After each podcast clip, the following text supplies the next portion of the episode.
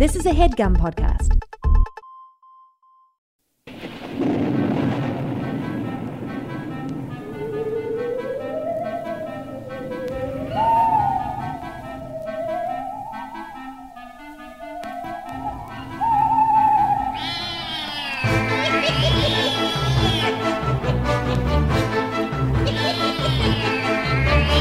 Hello, and welcome to the Complete Guide to Everything, a podcast about everything. I'm one of your hosts, Tim. I'm your other guest host, Andrew. That's right, folks. Returning for his second stint as guest host on the Complete Guide to Everything um, from the hit podcast Punch Up the Jam and the Gregory Brothers. Here, here he is, Andrew Gregory. I mean, you just said your name. I guess everybody knows who you are. Well, I didn't say my last name though. No, I know that you've taken great pains to keep your name secret, Tim. But if I slip and accidentally call you Timothy during the podcast, is that okay? Will that Oh, give we'll away? bleep that. I'll, I'll bleep okay. the oath the um of that. Okay. I, I know you've. I know you're taking great pains to to make sure your fans don't know your your real your real name is Timothy and not Tim. Well, another that's more editing work I have to do now. Thank you, thank you for that, Andrew. Um, You know, I don't want to. I don't want to pimp my podcast out too much, Tim. But I will say our podcast is the only podcast that has made an explicit pledge to never uh, say that we're going to edit something out and then not edit it out later. Right, Yeah, we made we made that we made that pledge the first Well, uh, first what? episode. we this show's been uh, going since 2009, so that was like a novel. That was a fresh joke when we started when we started You doing guys, it. you guys probably invented that joke. we're grandfathered in. We we we do all the stuff. Hey, uh, a hangout podcast of two guys talking about uh, nothing for about an hour. Yeah, you can't launch one of those in 2022. 2009, Yeah. the biggest thing in uh, in freaking podcasting. So These guys are just hanging out. they're like Turn up the going off on- dial. Turn up the radio dial. What? It's not on a radio dial? Yeah, blew people's minds. Andrew, uh, uh, Tom and I walked so you and Evan could run, basically. So you're welcome. Okay, you're right. You're right. I shouldn't be busting your chops. Um, let me uh, just address uh, Tom. Uh, was supposed to be back.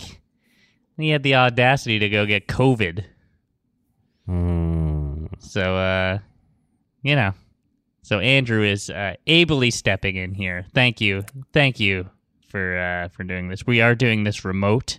Yes, yeah, and I, I have to admit, at first we are gonna I was gonna come over to your apartment and do it, Tim, and I was like, yeah, yeah, yeah. If, if I, we're doing it at Tim's apartment, yeah, no way, Tom can come over. We, I this makes a lot of sense. I'm guest hosting, but now that we're doing it remote, it's just when we were starting, I was like, I, I guess, I guess Tim's just. Uh, uh, I guess Timothy's just really, really tired of Tom because he, he's doing it remote with me. He could have been doing it remote with Tom. Could have been doing remote. With, But with hey, I listen. I listen to the podcast. I already know how tired you are, Tom. hey, uh, the man is is sick. We shouldn't be we shouldn't be talking about this. You're right. Um, I, you I never speak ill of the sick. That's the old never saying. speak ill of the ill. They got enough Yeah. ill going on. That's a much better saying than mine. All right. Well, uh, you were here uh, at uh, a very exciting time, Andrew, and I, I don't think you knew this until uh, a couple hours ago. But every every October here on the Complete Guide to Everything, Mm-hmm. it's not. It's hey, we don't, it's not October. It's freaking Halloween month. No, a whole month. A whole month of A Halloween themed, month. spooky themed uh, topics. Wow. s- knock your socks off. terrifying topics uh, like uh, the 1966 cartoon uh, TV special. Uh, it's the Great Pumpkin, Charlie Brown. Very But- scary. Very scary. Yeah, we've done we've done other t- we've done uh, Bones in the past. We did an episode about Bones, not the TV That- show, the actual Bones. Like bones in your body. Yeah, but like skeletons. So that's you know what I Hmm. mean. Uh, the Devil. There was one. Uh, there was an episode I think a year or two ago where Tom and I actually went to hell. No. So Halloween month, it's pretty Andrew. scary. Yes, it's pretty scary. So um, thank you for joining. Uh, for being brave enough to join during I- during Halloween month. I mean, you asked me in September. Today is October 1st. if I'd known what I was getting myself into when you asked me on September 27th, You had no I, idea. I might have said no. You know, we almost recorded yesterday. exactly. We wouldn't we wouldn't have been talking spooky stuff. Are you are you a spooky boy? Are you a Halloween guy?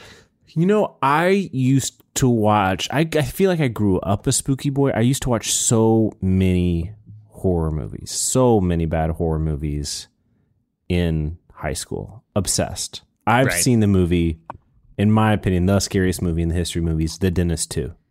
The you Dentist not, you've not seen a, a scary movie until you watch The Dentist 2 because the advances they made in the in the mouth cam technology between The Dentist 1 and The Dentist 2 were just truly truly truly disturbing, distressing, awful, awful, awful. what year awful, did awful. The Dentist two come out?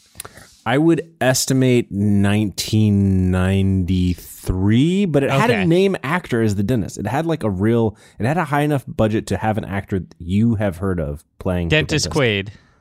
Yes, it was Dentist Quaid. Uh, it was Corbin Bernsen. Oh, Uh, all right. Corbin Bernsen just torturing people in their mouths.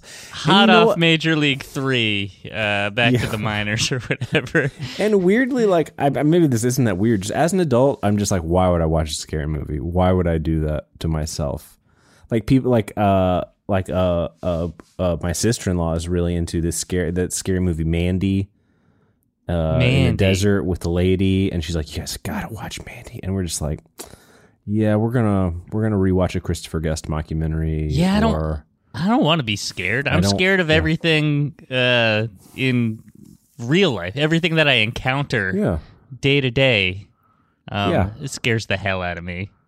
Why do Yeah, I I'm, want some? I'm sc- I'm scared enough of how tall they've made the hood on Ford F-150s that if you're driving a Ford F-150, you can't see anyone shorter than five feet tall. That's scary. That's a scary thing about American society. yeah. You know, I don't have to. I don't have to uh, be worrying about. I didn't. I didn't even see. You know, Jordan Peele. I, I loved his first two movies. Didn't even go see his third movie. Just came Oh, out. you didn't. Just straight up skipped it. I was like, seems. What did you say? Hey, People- what did you then- say? What was what was your one word uh, uh, uh, assessment of whether you're going to go see that movie? It was no way. Yep, no exactly. way. Yeah. And I uh then then like the the reviews like the chatter hit and it was like actually not that scary, not that spooky. Mostly movie about animals and I was like, That's- nope, still not going to see it. Yeah. Um, I feel like ever since um, my wife and I had a child, um, I'm especially like, nah, I don't, I don't, I don't want to, I don't want, I don't be reminded of uh, what can be terrifying in this world. Yeah. Were you were you ever are you like like me? Did you used to be a spooky boy and you've aged out of, of spooky boyism? I wouldn't say I was ever a spooky boy, but I think I was, I, I was somebody who would watch anything, right? I wasn't like a hardcore, like Did you, you did know, you say you're someone who'd watch Say Anything? You think the movie Say Anything is a horror movie? it's, That's uh, it's, it's, uh, he's, uh, he's got that night, that terrifying night scene when he's on the on the lawn stalking that woman's house. Right? This is that's the movie with the boombox, right? Am I crazy? yeah, Say that's anything? this that's the scene. this I'm is your this about. is your horror movie. Okay, I would- okay. So you were a spooky boy, a spooky boy for John Cusack. yeah, and John Mahoney. Okay, okay. John Mahoney and Yeah, I- didn't say anything. I don't never. I was never like a goth or anything. I feel like those are the true, the true people that are looking forward like all year round to Halloween, stretching it out. Did you do like the midnight, um, the midnight uh, Rocky Horror Picture Show ever? No, no, no, it's never. I considered in the early 2000s hitting up uh, for a minute. There was doing uh, the midnight Donnie Darkos um, in in Manhattan. I haven't seen it. It's too scary for me. I aged out of being a spooky boy before I saw Donnie Darko. Now Wow. people are like, "You haven't seen Donnie Darko? You got to see it." And I'm like, "It's That's spooky." Noah Wyle's finest moment. There's a scary rabbit. He plays the rabbit. I assume. He plays uh, an English teacher, I think, Okay. maybe a math teacher. I know nothing about the movie. Nothing about it, and it's become a major, major cultural touchstone. I'm, I'm, I'm. You know what? After we're done, I'm going to read the Wikipedia article. I, I feel. in- I feel like you don't even need to. I, I think that was one where um, you, uh, a couple of years out, like I think in 2022, people are like, Donnie Darko, come on. Like, uh, what were we all thinking? It was kind of like, remember how uh, Garden State at the time wasn't um, you know, uh, it's like ah, a cute little uh, rom com, indie rom com. That's what And fools then- thought. and Fools- now fools everybody's in by like, Garden State. You fucking asshole! You like that movie. Oh my god, that was that was a really depressing experience for me going to see Garden State with friends who loved it and just being like, my friends are morons. Yeah. My friends. It's, uh, not a Shins that makes, guy, That makes me sound like a. Phil- that makes me sound like a philistine. It wasn't like a huge thing going to the movie theater, but like I maybe was watching it with a friend who'd already seen it and liked it, and I was just like, I don't know. There's that one thing in the trailer where like he drives away from the gas station and then like he looks back at his car and the gas nozzle is still in his car after he's driven away from the gas station, and that was Mm-hmm. like the big moment in the trailer. And like after I watched watched the movie, I was like, that was the one. That was that that part was good. That one part in the trailer where where Yeah. he drove away from the gas station and then the gas nozzle was still in his. It's a it's Car. a it's a good uh, comedic set piece. Yeah. I don't remember anything else about that movie. Yeah, well, His I shirt mean, what- matched the wallpaper at one point, as I, I there's become the meme that it just has that one meme that's like, what is it like? Listen to this; it'll change your life. Mm-hmm. But I don't think people, I don't people think people look at that kindly any no the movie anymore. No, good use of the song, as I recall, "The Only Living Boy in New York." But uh, I don't. Uh, yeah, I don't good sa- recall yeah, it had a good soundtrack, and it I think it did make that was not a highly rated uh Simon and Garfunkel song, "Only Living Boy in New York," but I, it's coming back around. People like it now. I like it. Maybe Um, it was that movie. I think it was. So frankly, maybe pretty- it's time for an Andrew reevaluation of Garden State. pretty spooky song, if you ask me. Only Living Boy in New York. I know. Reminds me of the Will Smith movie, Le- I Am Legend. That's a pretty spooky movie. That's a pretty spooky movie. Might be- might- then, Might be the last scary movie I watched. not a bad movie. Beefed it in the third act, but hey, what what, what are you gonna do? Yeah. Um, so you're not like a Halloween guy. Have you ever or, like? Have you ever? You're probably too old for this. Have you ever owned any Nightmare Before Christmas merch in any way?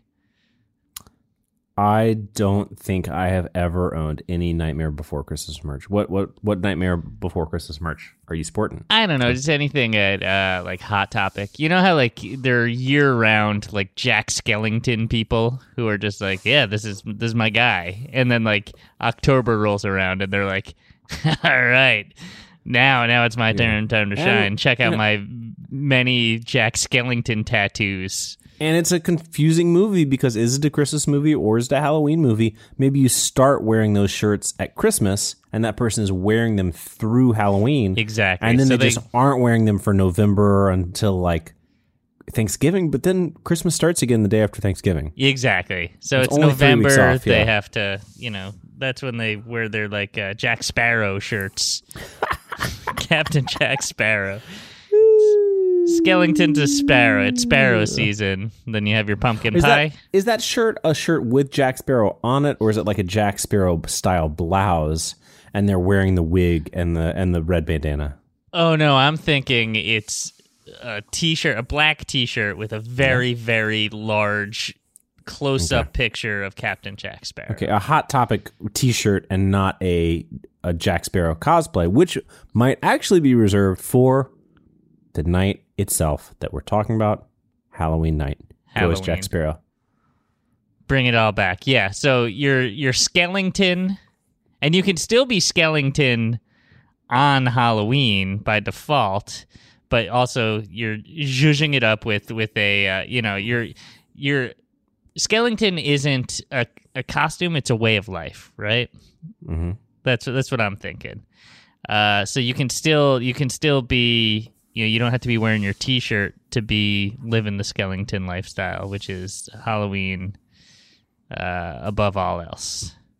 Yeah, I, I would say that I'm very much not a Skellington person. I'm a person who generally like if I'm thinking about my Halloween costume more than one to two weeks in advance of Halloween, I'm like, wow, I really worked hard this year. Right. You got you got anything in the work? I mean, I guess it's You know- it's a full month out. You got anything You in the works? Last year, I felt like I had a pretty good Halloween costume. This was really disheartening for me. And then it was mocked by people at the party I was at. I was like, Oh finally. gosh. I was like, finally, I have a really good Halloween costume. And then people were like, like, whoa, like the really last minute, huh? And I was like, No. Do you mind if I ask? as from? What- what- what- Well, it was there. it was a, uh, well. Do you remember? Was it do you was it was it a pun question? Uh, a no, pun? it wasn't uh, a pun. costume? Our there's a really big dog costume festival here in Mhm. our neighborhood. Yeah. Uh, I'm not sure if you let people know that your neighborhood is the Timothy neighborhood.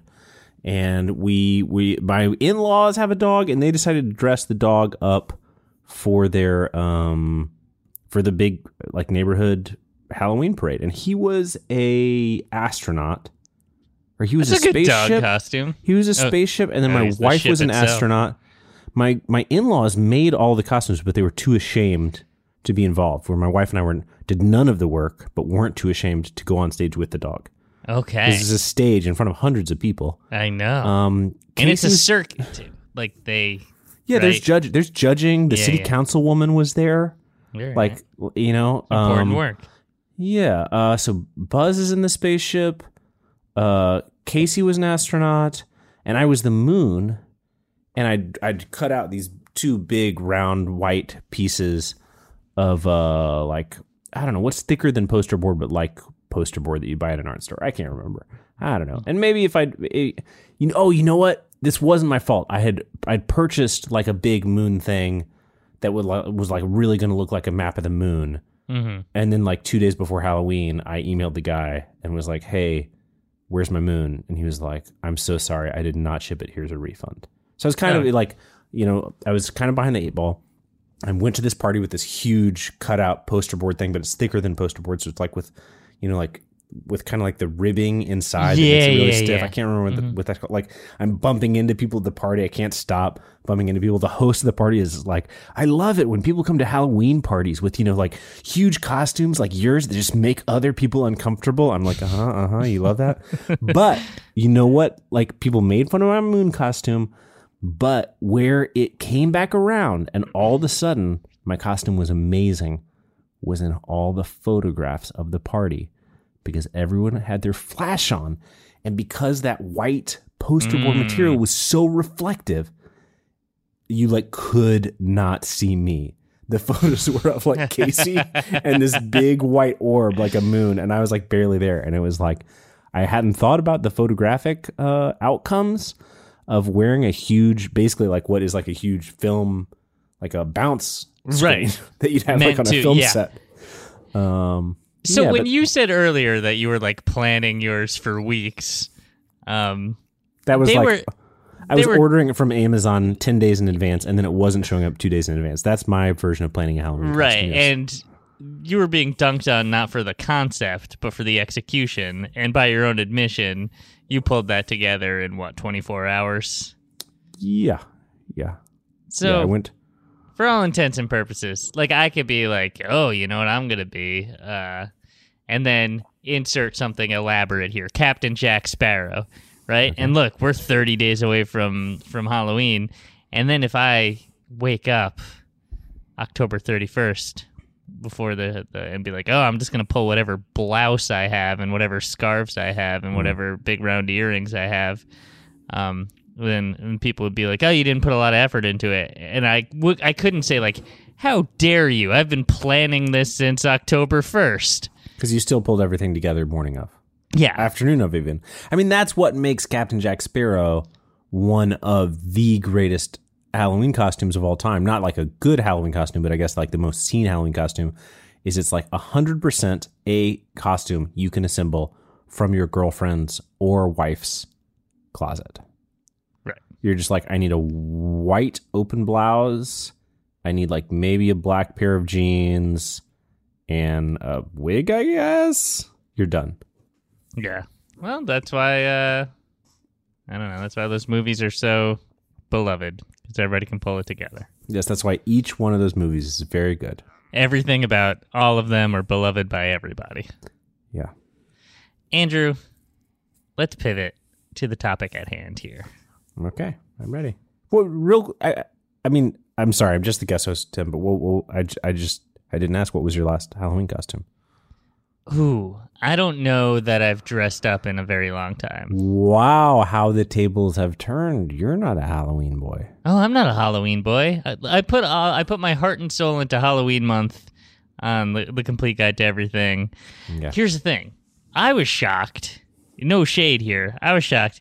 Andrew was at a is at a freaking Halloween party in uh, October of 2021. I remember the Delta variant being a being a being running rampant, or the beginning of the Omicron. Um, so I was surprised. I was just like, I'd love to go to a Halloween party. I don't think I've been invited to a Halloween party, not because of COVID. I think probably since 2013. It's tough also for do you sympathize here like for a bearded uh, uh, person like it's hard to be like a, a, a pop culture figure who's not like Hmm. famously bearded Hmm, hmm, hmm. I will say that what I what I saw is the most. I mean, you're already ragging on me for going to a Halloween party in the era of COVID. i'm not ragging on you i'm i'm impressed You're impressed or ra- I mean, it- i'm more like hey the sense of what pride party I was this and why wasn't i invited I mean, I don't feel great about going to parties at all anymore, but No, this like- party I like was parties. in the West Village. It was very crowded. That's like the most popular neighborhood in New York City for Halloween. Mm-hmm. Uh, there are a lot of bars that have parties there. The Halloween parade is there in New Mm-hmm. York City. And the, I'm pretty sure this character has a beard. The character who, like, every fourth man was dressed up as last year. And great news, beard. Also, great news, extremely low effort, Ted Lasso. ted lasso So many Ted Lassos, just like a tracksuit, a visor, kind of like an attitude. But Ted Lasso has a beard, right? And you've got to he's convince got he's your got a mustache yeah, and you've got to convince your girlfriend to or wife to dress up as like one of the two or three hot lady characters. right which um not an issue It's Halloween. It's Halloween. You get people people are primed, prepped to dress up in a costume. Yes. So it's just uh, I'm always asking my wife, dress up like this hot lady, please. Hmm. Even not not not on Halloween. Hmm. I get slapped a lot. I get hit with a big old frying pan sometimes. Hmm. Uh, yeah, like in the comics.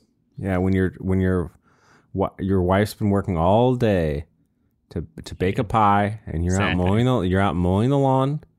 You just sneak over to the windowsill to taste your wife's pies. Clank. I don't know uh, what your dynamic, my household dynamic is like. Uh, the uh, speaking of um, newspaper comics, which we will be, uh, the Lockhorns. Do you know the Lockhorns? Have you ever seen no, this? it's a, it's a one panel strip of this. Uh, it's a one panel comic of I guess a middle aged co- uh, couple that just fucking hate each other. Um, they're just mean to each other. So Loretta and uh, I don't know some uh, some lazy husband, um, and it's just one panel of you know every day you open up the newspaper, and uh, you know it's either him ragging on her cooking or her saying that he doesn't make enough money in like terrible ways.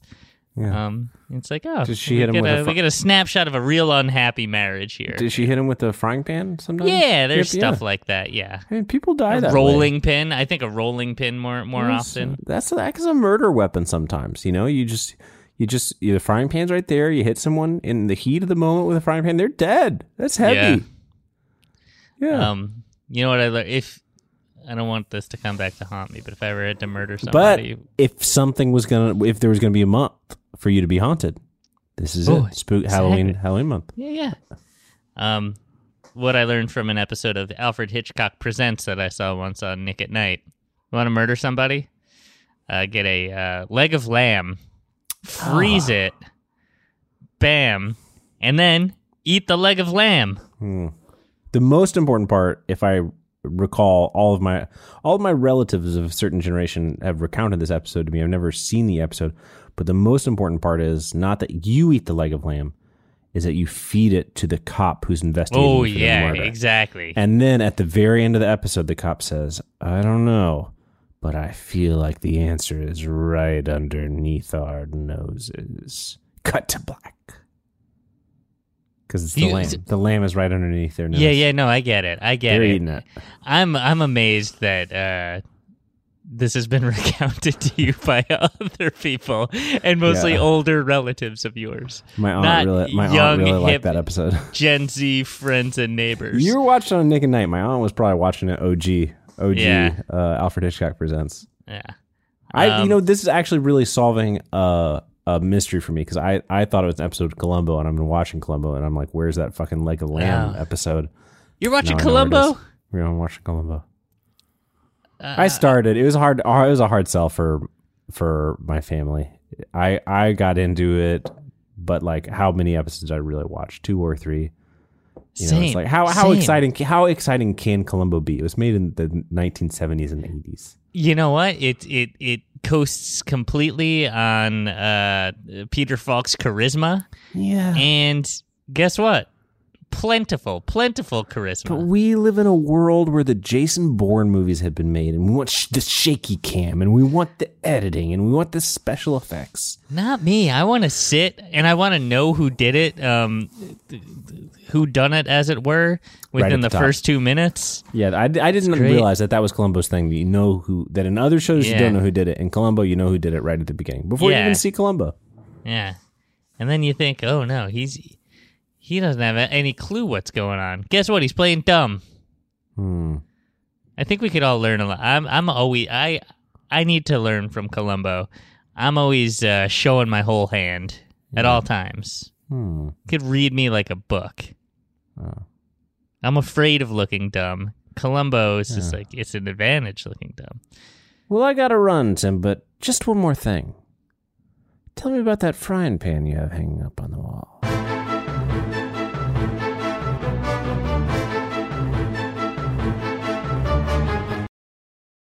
Tom, sometimes I uh, get in a mindset Uh huh. and I get stuck focusing on problems instead of solutions. Yeah. I'm a busy man. I'm a I'm a father. Yes. I have a, a podcast and Uh-huh. a, and a co-host who's almost like another child to me, and a job. Look, I can get overwhelmed, and with a different mindset, focusing on the solutions, not problems, I think things would go a lot easier. Well, who were you talking about? You do another podcast? It can be tough to train your brain to stay in problem solving mode when faced with a challenge in life, but when you learn how to find your own solutions, there's no better feeling. A therapist can help you become a better problem solver, making it easier to accomplish your goals, no matter how big or small. Tom, Yeah. I think everybody should try therapy. Yes, I agree. Everybody I know who's tried therapy is like, this is life changing. You don't you don't have to wait until your life's in shambles. If you're thinking of giving therapy a try, BetterHelp is a great option. It's convenient, accessible, affordable, and entirely online. Get matched with a therapist after filling out a brief survey and switch therapists anytime. When you want to be a better problem solver, therapy can get you there. Visit betterhelp.com slash complete guide today to get 10% off your first month. That's betterhelp.com slash complete guide. Andrew, enough beating around the bush. We're we are both either former spooky boys or not spooky boys. Nobody cares. Everybody's here for that that that peanuts action. We want we want Linus. We want Lucy. We want freaking Charlie Brown. I'm obsessed with the Peanuts. I'm 100% obsessed with the Peanuts. I've read a lot of Peanuts books. I read them on the daily when Schulz was still cranking them out. Mm-hmm. I'm kind Sparky? of proud. I'm kind of proud, kind of embarrassed to admit that I've been in stage production of You're a Good Man, Charlie Brown. Ooh, did I know this about you? I think I probably didn't. Uh, who'd you play? Let me guess. Schroeder. Was Schroeder in it? Schroeder's one of the six characters. That's one of the six characters. I was Linus. You were Linus. oh. Linus. Man, the uh the the the believer in the great pumpkin himself. the believer in the Great Pumpkin himself. I don't think there's any Great Pumpkin action in the stage musical that I recall. No, not He's that more I'm focused on. I mean, like you don't have as much time to get into that. You just focus on Linus's main thing, which is his blanket. Right, Just just deal with that in the stage musical. right.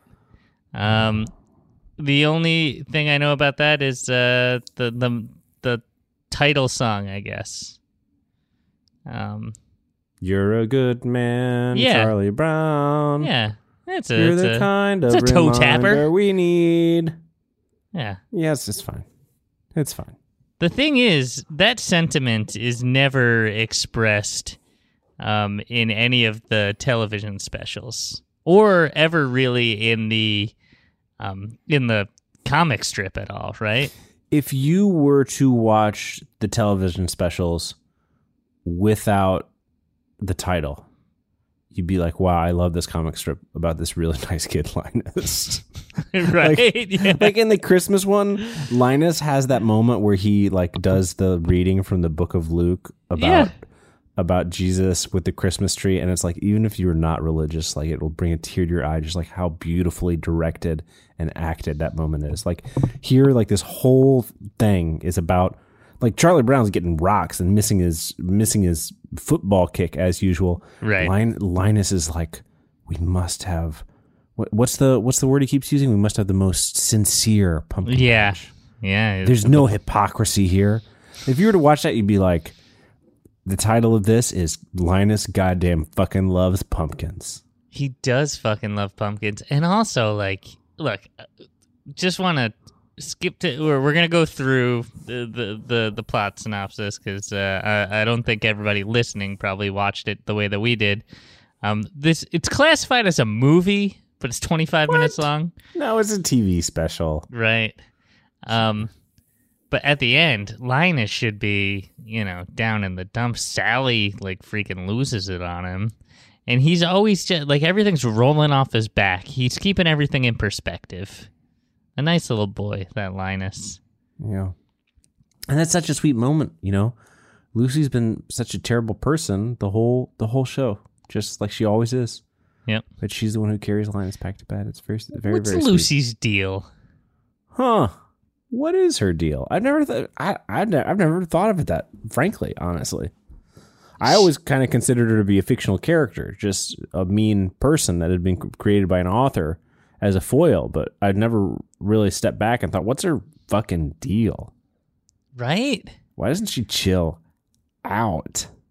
I mean, do we? I guess you answered the question.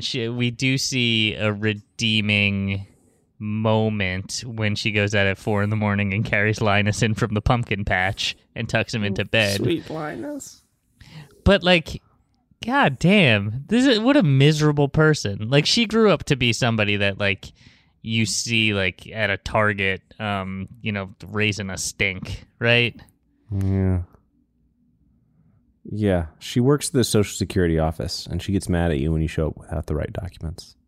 Yeah. Not that that's happened to me recently. Uh, Tim, did this movie hit any differently for you? You think now that you have had a child? Um, I don't think so. I watched the first few minutes with my child. We try not to. You know, he's still young for TV. Um, he really liked. Uh, what is it, Vince Guaraldi? Is that his Yes, name? Um, he, I mean, he likes the song Linus and Lucy, and who doesn't? That song rules. Um, so like he pepped up when when that was there. Um, Did you do the little dance that Charlie Brown does, where he goes? So it's like he like does his shoulders and does his feet. you're doing shoulders and feet. Um, Did- no, did he he do- didn't do that that Didn't do- dance. he was he sitting on my that. lap. He, but he did. He he The clapped correct his hands. dance. The correct dance, time. It's yeah, not it's just, like you're you're doing the wrong dance. Like uh you know, stage parent. Like I taught you the peanuts dance. Your your head goes you you, you look at the ceiling. Uh your feet go like a kimbo, is that right? Right? Like your feet your one toes are hundred percent akimbo. Yeah. Um and then you just uh you know, you start kicking. Start kicking Yeah. out. Um no, he did. Um but uh he got tired of it. I think he liked the vibe. I like the vibe. Um it's a real melancholy vibe. Um it is just a vibe piece. The piece is about the vibes, and I I admit, you know, I my, I have I have a young daughter who is too young to appreciate this, but I have I have a niece and two nephews that I spend a lot of time with who are like presumably in the the pocket for the age group that this was created for and whenever it was made. What was it made in? Like 66. 66? Yeah. Presumably in 1966, they were like, we're making this for seven year olds, which is what my nephews are. It's very hard for me to imagine my seven year olds enjoying this because uh, children's media does not have the space anymore. Nothing made for kids is paced this slowly and this weirdly anymore. Yeah, uh, agreed. Um, yeah, but I le- I wish I wish we could all get behind it. I wish seven year olds could just like chill out and be like, "Hey, guess what? Just gonna watch this mood piece about a bunch of weird kids." Can I Yeah. read some one star ratings from Amazon.com? I'd Uh, love that. and tell me your thoughts because I, I this is this is all right, uh, this comes from Joy, yeah, entitled "Poor Role Modeling." Wow! In the first three minutes, Charlie Brown uses the word "stupid" to describe himself, and tells a friend that you just want me to kill myself. Um, not for my kids. We stopped it right there. Life is too short and too full of wonderful things to waste time f- uh, filling innocent little minds with this quote unquote classic trash. Classic the trash Charlie Brown. Uh, oh. uh, Dan writes terrible messaging, just a bunch of bullies. Thought this would be a nice family movie that we could watch with our four year old daughter. My wife and I were both shocked when we started watching it. Absolutely shocked. Very little, if any, redeeming messages. Just a bu- just a bunch of kids bullying each other. The humor in it is half decent for little kids and sometimes funny for adults. Um, but I still can't believe how mean and nasty most of these kids are. It's terrible messaging, and I don't recommend this to anyone with children. Stick with Curious George. that freaking precocious monkey. Oh man, were there? Are, did any of the one star reviews address that approximately fifteen percent of the piece is a World War One movie? No. Which that would be that that's the uh, that's the knock for me. Look, I'm Yeah. sorry. The one the World War One flying ace in search of the Red Baron is not And then doing he's, it. then he's shot down in France, and you're like, man, France is France has been ruined. You Yeah. see the horror. You see, you don't really see the horrors of war, but you kind of see the horrors of war. You're like, you're like the granddads and dads who are like Korean War and World War II veterans who were watching this on Halloween with their kids. Like, yeah, yeah. they might they might have gotten sent back a little bit, a little too much. You know, it's Yeah. like the blasted out French countryside is, was a little too real for me. I thought it was also funny in the middle of that. Not that the blasted out French countryside is it's funny.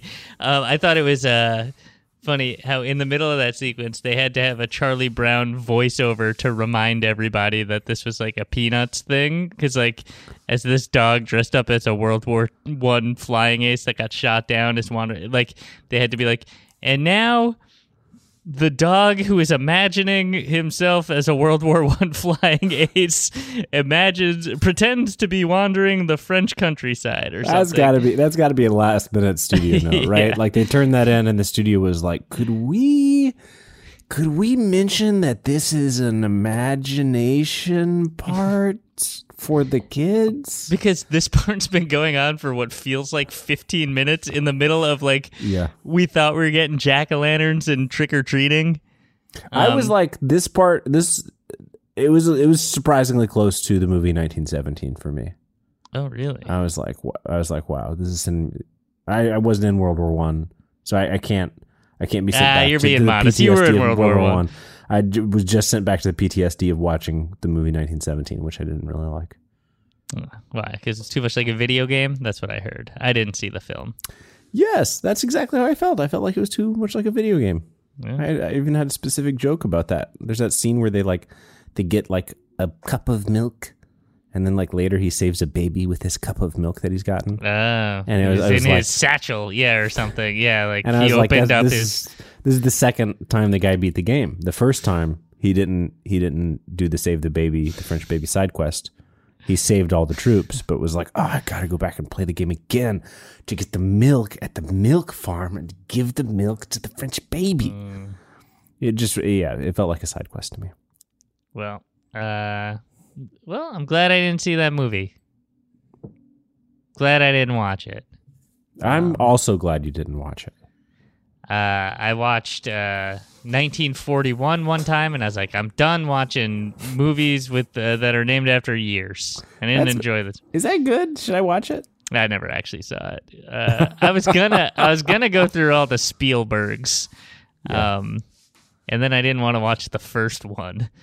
Uh, there was a 1941 video game at at a watering What? hole in my hometown. Wait, based we- on the film? based on the based film, on the- and I would The- play the, it. The only Spielberg flop that exists. and. I think my dad explained to me like, "Oh yeah, this is a video game based on like like the movie 1941 that like the same guy that made E.T. and he made Indiana Jones." And I was like, "Wow, so this movie must be really good." And my dad was just like, "No, it's not." Actually, the exact same conversation we had about the traveling several exactly. you told me that that, that uh, another time where he explained to you who Wait, was in the four traveling greatest rock and rollers ever are in the same band. Five greatest rock and rollers. That must be the greatest band ever, Dad. No, no, they're they're, They're okay. fine. Yeah, They got one or two good songs. Uh, Uh, what uh, was your what was your favorite part of uh, the Charlie Brown Halloween? Tim, was there was there Um, one of the of the many subplots that that really pulled at your heartstrings, or maybe you want to give it a one star review? no, no, no, no. I like I like the vignettes. I, I, I, I do understand like when Charlie Brown says to Lucy, Lucy with the football, and this is the first time it's portrayed um, in animated. Uh, this is the third Peanuts special. The first one was the Christmas special.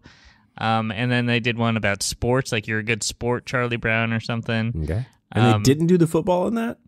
They didn't. Um, this was Hmm, 'Cause the first time. because he wanted to portray good sportsmanship. yeah, I guess so. Um, so the Lucy with the football, I think like only because um, it's been memed so much, and it's such a good uh, metaphor for for so many uh, things in modern life. Um, I, I- enjoy, I enjoyed that, and I I thought a lot. A lot there were a lot of like little vignettes here, and I was like, oh yeah, they're uh, essentially like freaking comic strips. Like this is written by Charles Schulz. I'm not sure how much of this was actually lifted from the comic strips, Right, right, Um, right, right. but all right, here's what hit for me. First, right, thing, like like Lucy at the end of that whole vignette saying like, mm, "It wasn't notarized." Like that's Yeah. a that's a that's a Sunday afternoon punchline. Of Yeah, a, exactly. football thing. exactly. She she gave him a signed contract stating that she wouldn't pull it away. She pulls it away, falls on his ass. The contract floats into her hand. She said, "Funny thing about this contract, it's never notarized." There's at least one one star Amazon review, right? That's like, "This is going great. My kids adored it," and then the the punchline was about something being notarized. My kids did not get that. I mean, that's that's this whole the punchline for Sally leaving uh, uh, Linus is I demand restitution, right? Like it's like, all right, two things. Number one, how do you feel about the casting uh, of uh, children to voice the children instead of uh, adult voice actors to do kid voices, I, a la like the Muppet Babies? I think it's so gorgeous. I think they do a brilliant job, and in both this and the Christmas special that I've seen four or five times, Mhm. it's just it's it's so heartwarming to me and real. And like I don't know, even those those parents like like no part of me while I was watching this was like this is bad for Charlie Brown to say he wants to kill himself. N- No part of my mind thought of that. Maybe I will think about that when my child is five years old. But just like the pathos of the kid actor and like the pathos of like a kid will say that to themselves. Like Yeah. kids feel bad. People feel bad about themselves. Like it it it hits for me. Yeah, I like it. I, sometimes it does feel like it's a third grader reading a report and it's very rote, but I think that's also charming. You It's know, like charming. and the number two is like, uh, I uh, how do you feel about the fact that um, the dialogue is not true to the vocabulary of what are they supposed to be like eight year olds? Yeah, Linus is always talking about uh, the sincere yeah, sincere pumpkin patch, and he's talking about that he doesn't want any hypocrisy and yeah. The restitution. I, I mean, that's Uh, that's the charm of peanuts. The charm of pe- like my, I would go to my gr- visit- visit my grandparents, and they had like whole books that were like, the wisdom of Linus, that were like you know strips where Linus is very wise, and like like some of these were just like kind of more pop books, and some of them were like religious books that my grandparents had purchased about like I don't know. Sometimes peanuts would get kind of in a religious mode, and it's like Yeah, Charles Schulz, Linus- very religious man. yeah. Linus was dropping some really major wisdom nuggets in there and like it was uh anachronistic isn't the right word but like what made it beautiful and strange is that this is a, a the, that the wisest of the peanuts is the one who's dragging around his security blanket he's Yeah.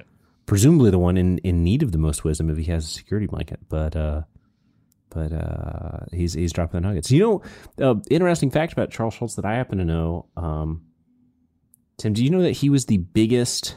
I, I didn't know he was religious, but he was. He was very Mhm. religious. Yeah, yeah. There Um, in near he was I- he was associated, I want to say, with like Billy Graham in certain way. Like, uh, Hmm. was like maybe wrote speeches for him or something. Like, um, like in his early days. oh, I didn't know that. Yeah. Near where I grew up is the national. It is not well known that this memorial exists, but near where I grew up is the National D-Day Memorial, Okay. and it was created, I believe, mostly, maybe entirely with private funds. There must have been some government funds, but there were a lot of private funds involved in making it. And it was put in this really small town in Virginia. Uh, I'm pretty sure it's in Bedford, Virginia, because this is awful. The highest percentage of people from a town to die in D Day was Bedford. Just oh like wow. just like a ton of people from Bedford were in the companies that fought in D Day, and a lot of them died. And the biggest donor was Charles Schulz. Charles Schulz just like heard about it somehow, and he was just like just gave a shit ton of money to the D Day Memorial. Hmm, Seems like a good dude. Yeah, he seems like a great dude. I think didn't he own a like didn't he own an ice skating rink in California because he was just so rich he was like I should have an ice skating rink. I have this biography of Charles Schulz that I was drunk at a friend's house years ago. Um, and as I was leaving, I was like, Ah, you read that Charles Schulz biography? He's like, Yeah, it's really good. I was like, I'm going to take that. And he's like, All right, let's bring it back. And I was like, All right, this is like 2013. I took it and then I never read it because I didn't, I wasn't all that interested. I was drunk. We'll go back to the glossary see if there's an entry for ice skating rink. There we go. There is I- some, there is some stuff about, uh, there's, a not. lot, there's a lot of ice skating in peanuts, and I feel like it was just his hobby, and he was just like, I'm fucking rich as hell selling uh, Charlie Brown bobbleheads. Oh my I'll- I'll an ice skating rink. Yeah. Um ice skating. See also Redwood Empire Ice Arena. Oh, let's let's go there. Yeah. Red I I I would assume that's that's the oh my gosh, yeah, building of children community, yeah. Marital discord during building of Yeah, he's a big Oh, ice man. skater apparently, uh, judging by the index of this uh this Charles Schulz Schulz. biography. which I assumed you had read before, like you read it today before the recording of this podcast, but rather Nah, I you're d- just I did- brandishing it I looked up a brag Great that you Pumpkin. haven't read it. in the index. Um, all right, so the main through line for this, right, is Linus, uh, is this little boy with a security br- blanket, um, and uh, all the kids are, you know, dressing up, getting ready to go trick or treating, and he's like, "Oh, I'm going to the pumpkin patch," which is like right around the corner from them, conveniently. And Linus is this is the brother of Lucy. This is Yeah. always kind of inexplicable. She's the meanest character in all Peanuts, Yeah, and he's the sweetest, wisest security blanket needing guy.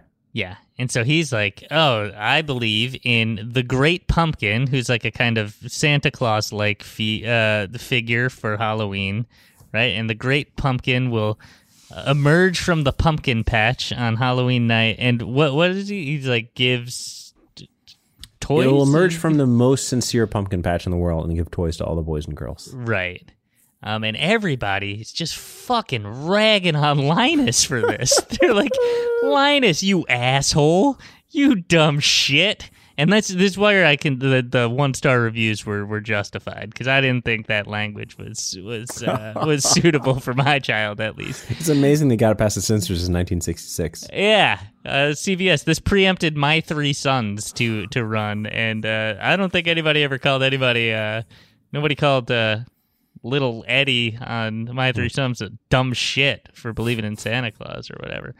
Um, but uh, they uh, they're ragging on him, and he goes, and then Sally, who is uh, Charlie Brown's younger sister, has a bit of a crush on Linus, and she goes with him, and they forego trick or treating to wait for the great pumpkin to emerge.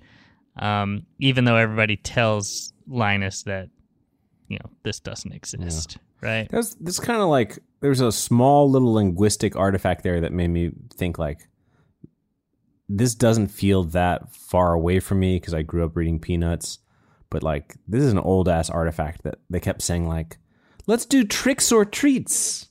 And I Oh, was like, yeah. man. I was like, man, nobody says tricks or treats anymore. It's been a it's been a while since somebody was saying that. Like this this came out what sixty mean- years ago. This came out Yeah. almost sixty years ago.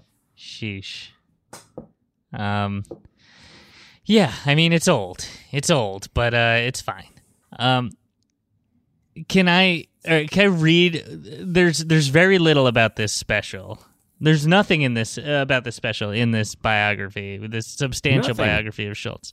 But there's a little bit. The Great Pumpkin comes from the uh, the, the strip.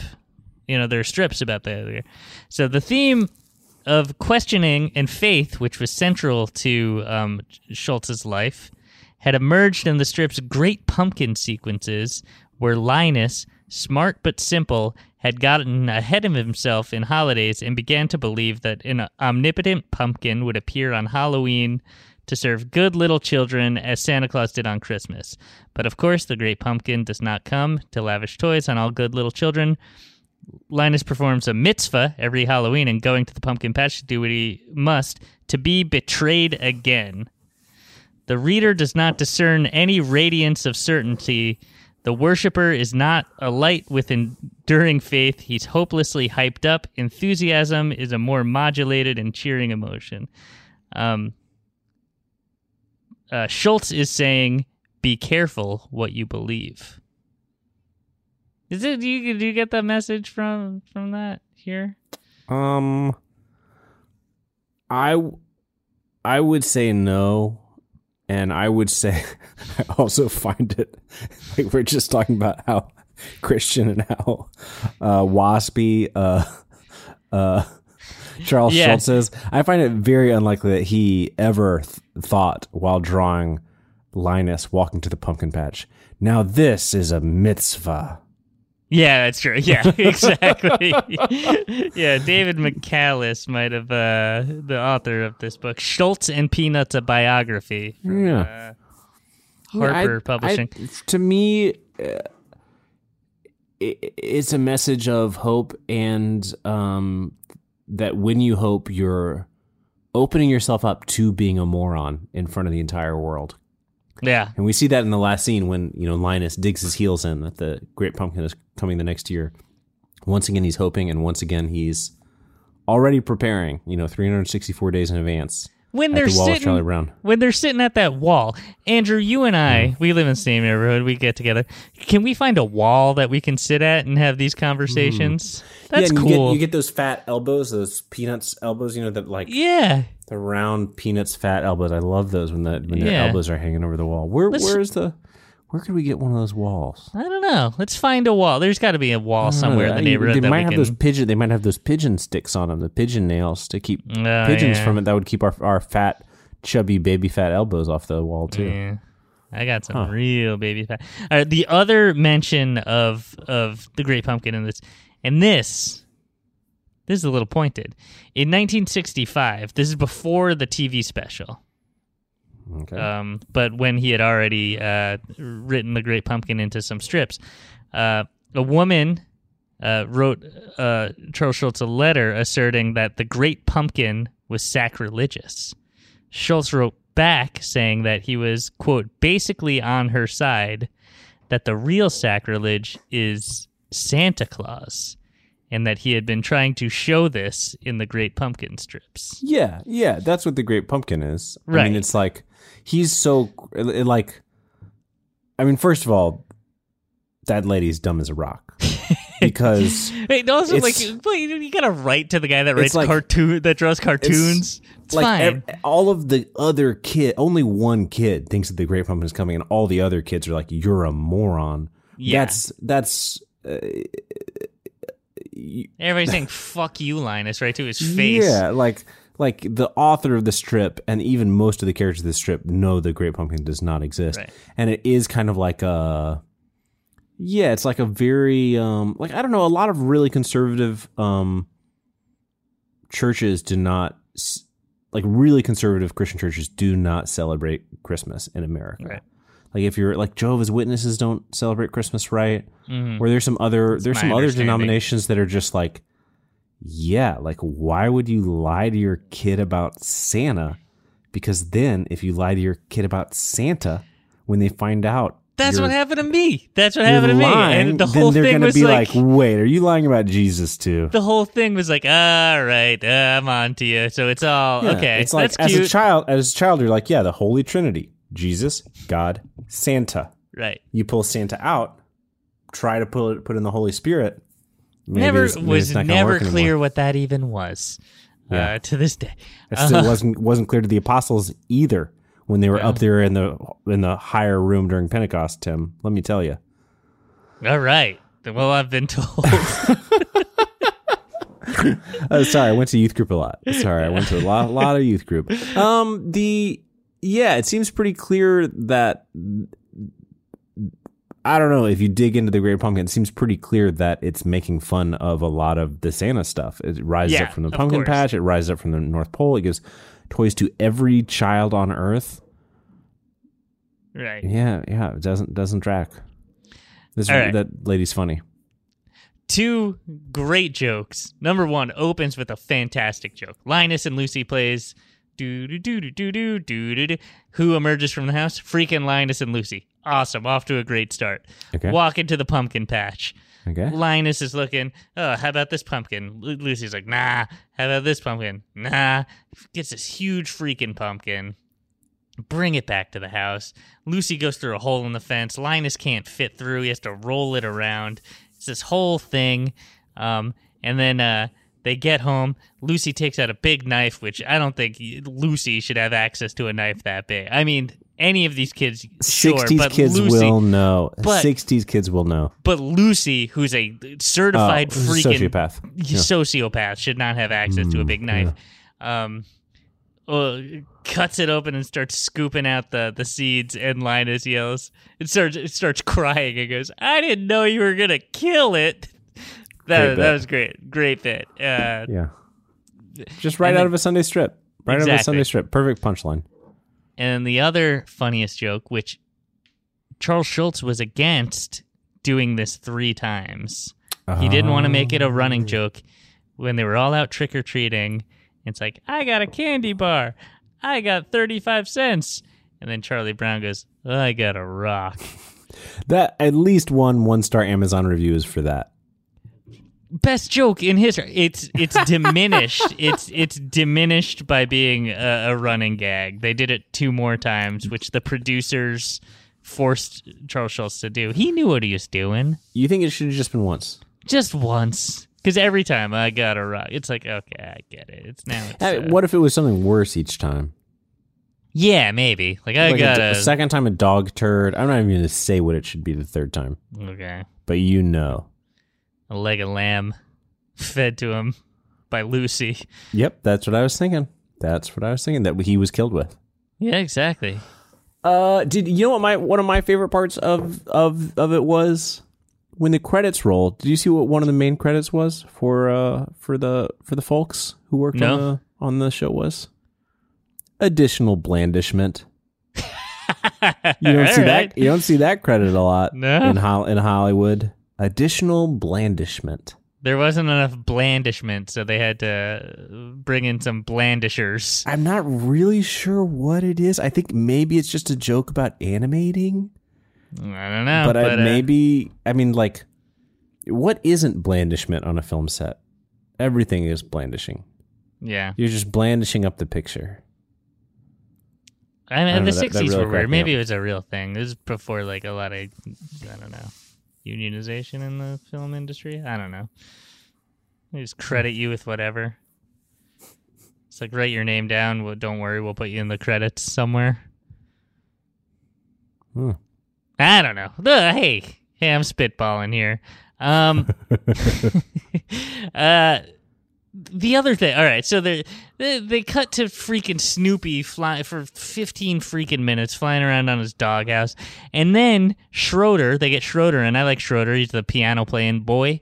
Um, Then he just plays World War One songs while Snoopy dances for like another five minutes. Extremely missed opportunity to not get to one of the hearts of Peanuts, you know, most important stories, which is Lucy having a crush on Schroeder. Like Yeah. every every every, uh, you're gonna get through 26 minutes of this, and we're gonna see bombed out France and not Lucy trying to kiss Schroeder. Yeah. I don't know. Yeah, foolish. I don't know. I mean, everything, every special doesn't need to have every storyline represented, but um, yeah, um, I ju- uh, uh, just the he, he was dancing and like then he got sad when he played a sad song and then got perked up when he played a happy song. It's like we, we get it. You know, And the- bit- mm, The one ahead. other joke I could I could have lost, you know what? I is the that I because I just I feel bad for this kid. That's probably what Charles Schulz wants. But does Pigpen always have to be so dirty? I mean, He shows Pigpen shows up in his ghost costume, and he's so dirty. his name is Pigpen Andrew. I think he his- does always have to be so Even dirty. through his ghost co- uh, costume, he's so dirty and smelly that everyone's like, "Hey, Pigpen." He's, He's- like, "How do you know who I was?" I know, and he was so hopeful. He's like, nobody will ever recognize me here, and it's just like, you know, he was leaving his house. He's like, this is great. This is the one time they're not going to comment on like, oh, here comes that dirty kid, because they're not going to know. I'm going to have a sheet over me. Poor And- I. I felt I felt bad for Pigpen. Alright. Um, I watched a little making of documentary, and uh, one of the producers was like, "Ah, Sally, the voice of Sally, a sweet little girl." Uh, I forget her name. Uh, oh, Cathy Steinberg. Cathy Steinberg was great. Her mother calls me. She done. Uh, she done most of her lines. Her mother called me. She's got a loose tooth. And if she loses that tooth, I know she's going to have a lisp and she's going to ruin the whole picture. The whole picture is going to be uh, garbage.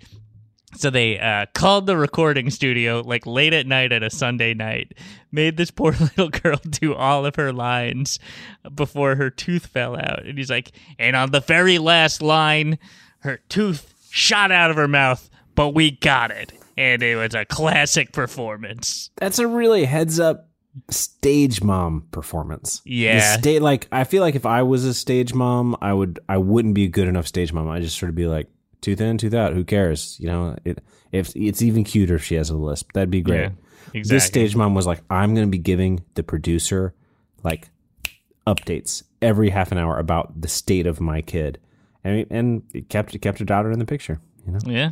Kid stays in the picture. Uh, if you like the show, find out more at tcgte.com. Uh, to follow us on all the things. That's all at tcgte.com. Tom usually does the plugs, Andrew. Yeah. Um, so the only thing that I really know is um, go to our Patreon, patreon.com slash complete guide. Um, we have a whole thing there. It's books, the podcast. You get an extra hour episode every week. You get early ad free stuff. Hey, it's all great. Um, check that out. Andrew, Gregory, plug away. Well, Tim, if your fans know me, they probably know me from making YouTube videos. My, my brothers and I made Auto Tune the News. This summer, we made the song It's Corn. You might have heard that on TikTok or YouTube. But uh, because you're listening to a podcast, I'm, I'm going to plug my podcast. I've been posting a podcast with my brother Evan. It's called Punch Up the Jam. Every week, we listen to one of the greatest hits in the history of the world. And we talk about the song, we review it, uh, we we talk about what we love, we talk about what we hate, and then at the end of it, we make a better version of that song. You've come on twice, Tim. You came on and we talked about a, an Olivia Rodrigo song Mm-hmm. um, that also had some sort of Billy Joel crossover Long Island vibes. And you came on when I was on paternity leave. You did a, a Beach did Boys I song, get right? around by the Beach Boys? Yeah, Yeah, a Beach Boys song. Yeah, good times. A good. Fantastic I- show. I, I, listened Even on if I- paternity leave. Even if I was never on it, I'd still be listening to it every week. So uh, go check that out. Very this sweet. this is embarrassing, Andrew, and I can I can say this now since we're in the last two minutes of the show. Um, I'm glad you're doing this. I appreciate you coming on. I was under the impression that I was booking th- that that corn the the corn kid on on the show. The wires corn got kid. crossed. The actual corn kid. I, yeah. I, yeah, and you guys did the. So I, I can see what happened there. I've reached Yeah. out to the. Um, mean, happy some- to have you here, but I thought you know. Some people have called "It's Corn" the song of the summer, but you know it really should be the song of the fall. You know, it's the fall is the harvest season. You got pumpkins, you've got corn, you've got the spooky month of October. Yeah, You should I mean have that's had. why, that's why I um, going. That's why you should have had Tariq on. I don't know if he's seen any scary movies though. He's seven. Has he seen? Uh, the Dentist too. maybe. I Yeah. pray. I pray he never watches The Dentist too. Uh, Andrew, thank you so much for for being on. Um, yeah, uh, go listen to Punch Up the Jam. Go check it. I don't have to tell people to go check out the, the Gregory Brothers, but um, do it. I don't know. Well, thanks for having me on, Tim. Yeah, was this was pleasure. spooky as hell. This is spookiest fucking episode yet. Charlie Brown's is so spooky. See you next week. oh, just Tim. Yeah. One more thing.